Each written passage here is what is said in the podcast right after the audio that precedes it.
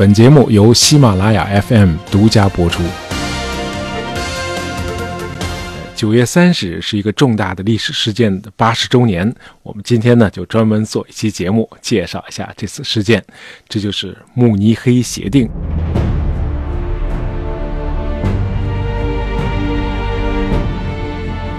呃，在我们的历史课本里，一般不叙述这个协定的产生过程啊，更多的是谈它的意义。其实这个过程非常的跌宕起伏，很有戏剧性啊，非常适合拍成电影。好，我们来讲一下这个故事。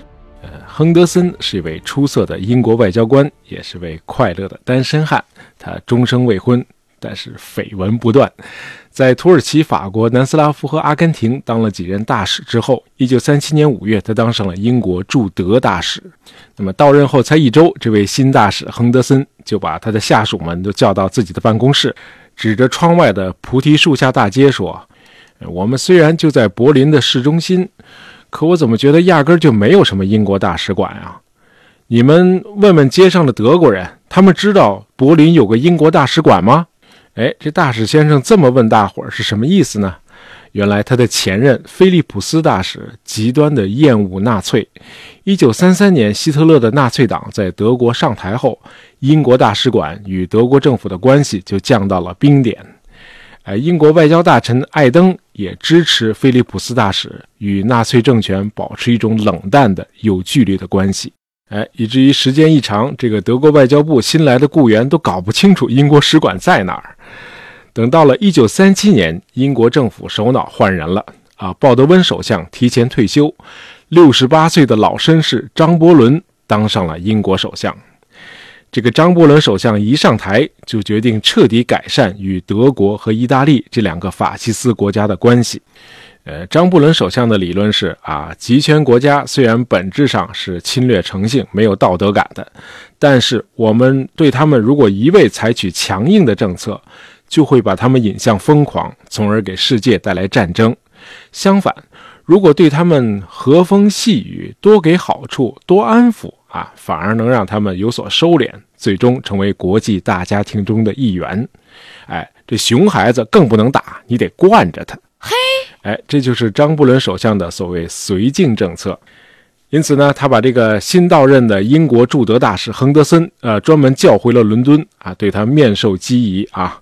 我给你的任务很明确，就是想尽一切办法改善我们与德国，尤其是与纳粹领导层的关系啊。虽然你听命于英国外交部，但是别忘了，你也是我英国首相在德国的私人代表，明白吗？哎，这亨德森大使一拍胸脯。首相，您放心，干别的咱不成啊，交同性和异性朋友，这不咱老本行吗？那么，亨德森大使一回到柏林之后，就忙活开了啊，参加和举办各种招待会，与纳粹高层频频接触，啊，英国使馆从此门庭若市，纳粹显贵纷纷成了英国使馆的座上宾。哎，最令这个英国舆论界感到尴尬的是，亨德森大使在德英友好协会的一次演讲中，公然指责自己的同胞。他说：“我们英国人啊，总是拘泥于纳粹党的独裁统治，却完全忽视新德国取得的伟大成就。”哎，没多久，这个英国报刊每次提到亨德森大使，都会用挖苦的语气称他是我们在柏林的纳粹英国大使，哎，讽刺他过于向纳粹谄媚。哎，当然，大伙儿也知道啊，亨德森大使仅仅是个前台的演员，幕后的导演是英国首相张伯伦。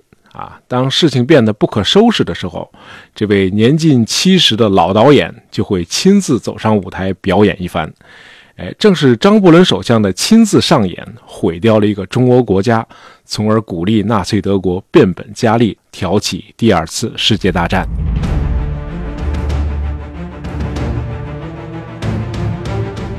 呃，一切都是从一九三八年的五月开始的。啊，纳粹德国刚刚吞并了奥地利之后，希特勒就对手下人说：“啊，现在得讨论绿色方案了。呃，什么是绿色方案？啊，就是灭掉德国的另一个邻国捷克斯洛伐克。啊，我们简单介绍一下这个国家啊。呃，一九一八年一战结束后，奥匈帝国被肢解成三块，那么其中一部分就成立了捷克斯洛伐克共和国。”你别看这国家不大啊，它可是继承了奥匈帝国雄厚的工业基础，啊，在当时是世界第八工业强国，也是世界上为数不多的几个武器出口国。哎，抗战期间，中国军队使用的大量轻武器啊，都来自捷克啊。你比如电影里看到那个八路军用的这个 ZB 二十六轻机枪啊，那就是捷克的。哎，这国家不弱，因此一般认为这个希特勒要想灭掉捷克啊，他得出身汗。呃，但是捷克呢，也有一个问题，就是多民族。啊，其中包括讲德语的苏台德日耳曼族人。呃，这个苏台德不是一块地区啊，它是三部分地区的总称。呃，在这个国家的北部、西部和南部呈条状分布啊，几乎把整个捷克斯洛伐克给围起来了。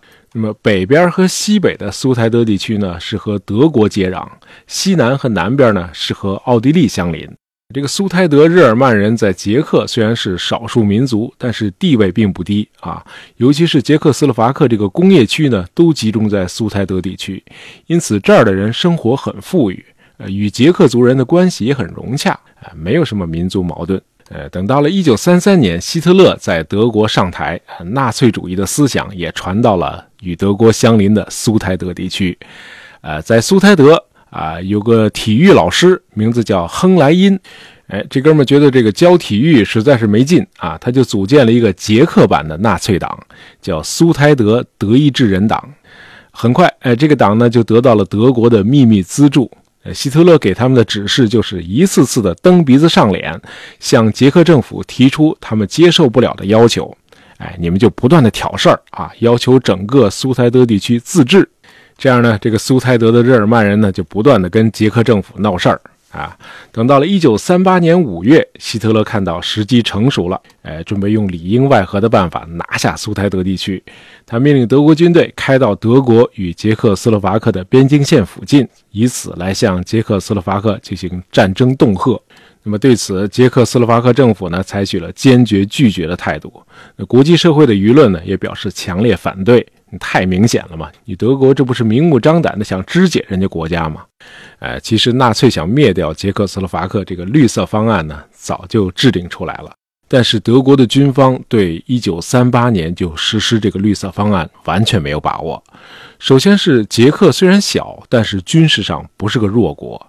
另外，法国和捷克有互助协议，而且苏联也表示会随同法国援助捷克。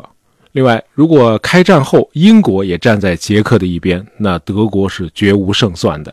哎，因此德军的领导层普遍是不认可这个绿色方案的。呃，德国陆军总参谋长贝克将军为此向这个最高统帅部发出了一份份备忘录，他直言不讳地指出，德国如果一再提出领土扩张的要求，必然招致灾祸，最终使德国陷入崩溃的边缘。哎，贝克将军这种公然犯上。导致了他与希特勒的决裂，那贝克只好辞职，呃，他的参谋总长的职务呢，由他的副手哈尔德将军继任。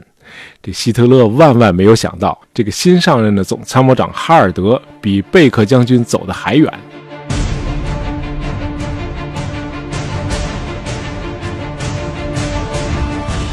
九月初，哈尔德和另外的六名将军开始策划发动政变。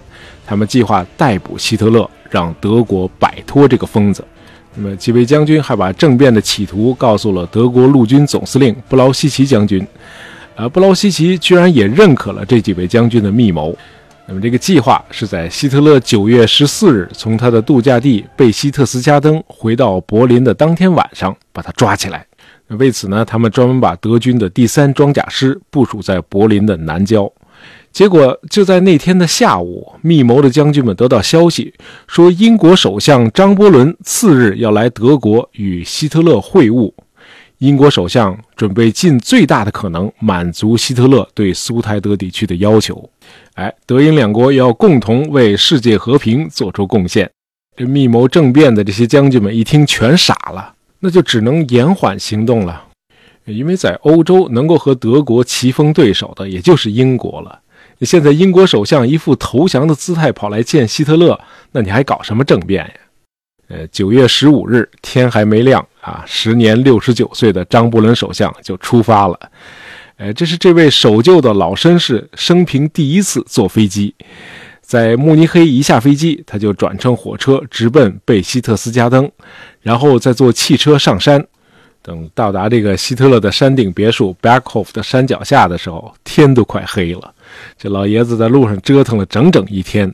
这希特勒根本就没有去火车站迎接，哎，他甚至都没有从山顶别墅的台阶上走下来。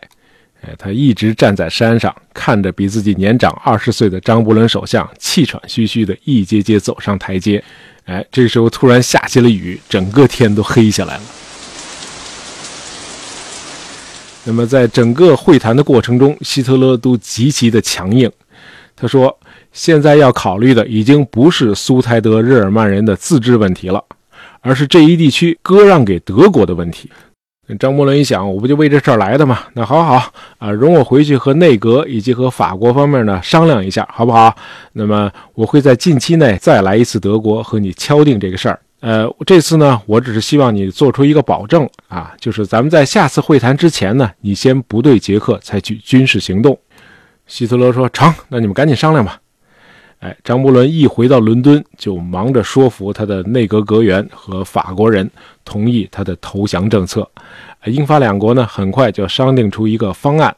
哎，凡是人口半数以上是日耳曼人的捷克地区，全都割给德国。这你还得跟人捷克解释一下啊。哎，我们英法两国知道啊，为了和平的事业啊，你们捷克斯洛伐克确实做出了巨大的牺牲，可总得有人牺牲啊。那么到了九月二十二号啊，张伯伦带着这个方案又飞到德国来了。呃，这次会晤的地点呢是在莱茵河边的一个小镇，叫 Bad Godesberg。啊，在一个叫 Dresen 的酒店里。啊，这个酒店今天还在营业啊，我很熟悉，因为它离我以前住的地方就隔着两条街。那么这次会谈的一开始，希特勒就给张伯伦泼了一头冷水。呃，那什么，现在呢情况变了啊，咱俩上次谈的那个已经不算数了。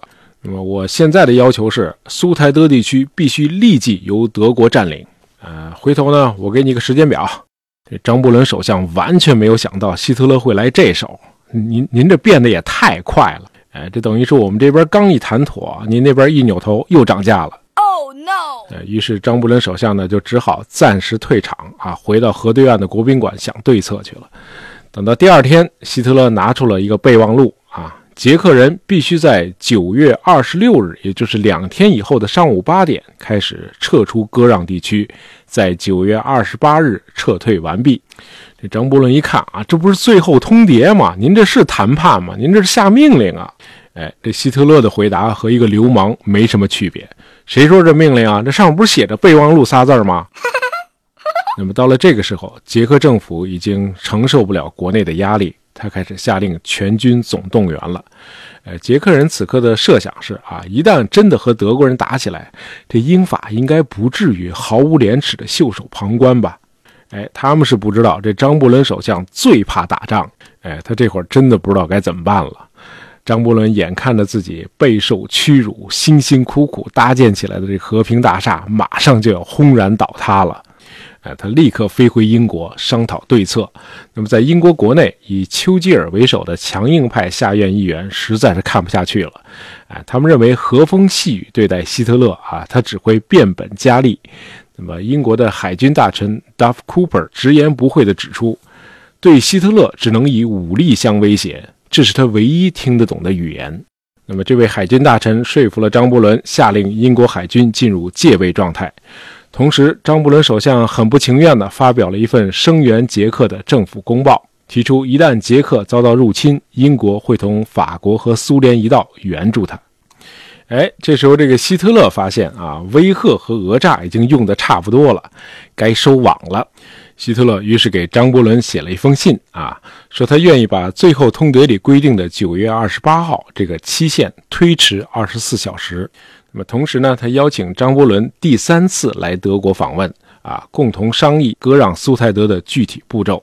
那么这次呢，是在德国的慕尼黑，啊，参加会谈的还有法国总理达拉蒂和意大利独裁者墨索里尼，呃，当事国捷克没有被邀请。那谈判从二十八号的中午持续到二十九号凌晨两点，呃，四方达成协定。呃，基本遵循了希特勒在 Bad Goudesbach 提出的那个最后通牒的内容。捷克军队全部撤出苏台德地区，该地区划入德国版图。啊，新的边界由一个国际委员会重新划定。啊，这就是所谓的慕尼黑协定。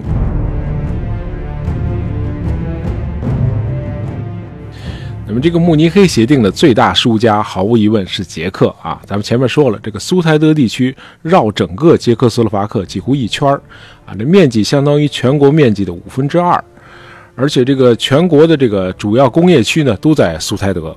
呃，另外，继德国之后，波兰和匈牙利也像饿狼一样提出民族问题，各自又抢走了一块捷克领土。那么，到了第二年三月，德国又把剩下的捷克也给占了。那么这个国家真的像希特勒当初设想的那样，在地图上消失了。呃，我个人认为，这个希特勒在这次危机中的最大收获，其实还不是领土，而是德军从起初对他的不信任，转而对他的无条件的效忠。那么危机开始的时候，德军高层不但反对希特勒的军事冒险，甚至还计划发动政变把他推翻。哎，但是事情的发展证明了希特勒对英法两国的软弱是如此的洞若观火啊！对爆发大战的可能性的判断是何等的高明。那么，从1936年开始，德国先是进军莱茵兰，接着是吞并奥地利，现在又是捷克，每次都是希特勒兵不血刃的完胜。哎，元首实在是料事如神啊！哎，这时候希特勒卓越的判断力已经让他的将军们完全折服了。这是希特勒最大的收获。呃，一九三九年三月，希特勒的军队入侵了整个捷克斯洛伐克。呃，张伯伦首相这才意识到自己一直在被欺骗，他断然放弃了自己的绥靖政策，宣称如果纳粹胆敢进攻波兰，英国将在军事上支援波兰。呃，到了一九四零年的四月，希特勒开始进攻挪威，呃，张伯伦辞去了首相职务，他这年十一月就去世了。那个忠实执行他的绥靖政策、讨好纳粹德国的亨德森大使，两年后也跟着去世了。两个人都是死于癌症。好，今天我们讲了慕尼黑协定的故事啊。喜欢大爷杂货铺的朋友，别忘了订阅我们的专辑，这样就不会错过我们的新节目了。感谢大家收听，咱们下期再见。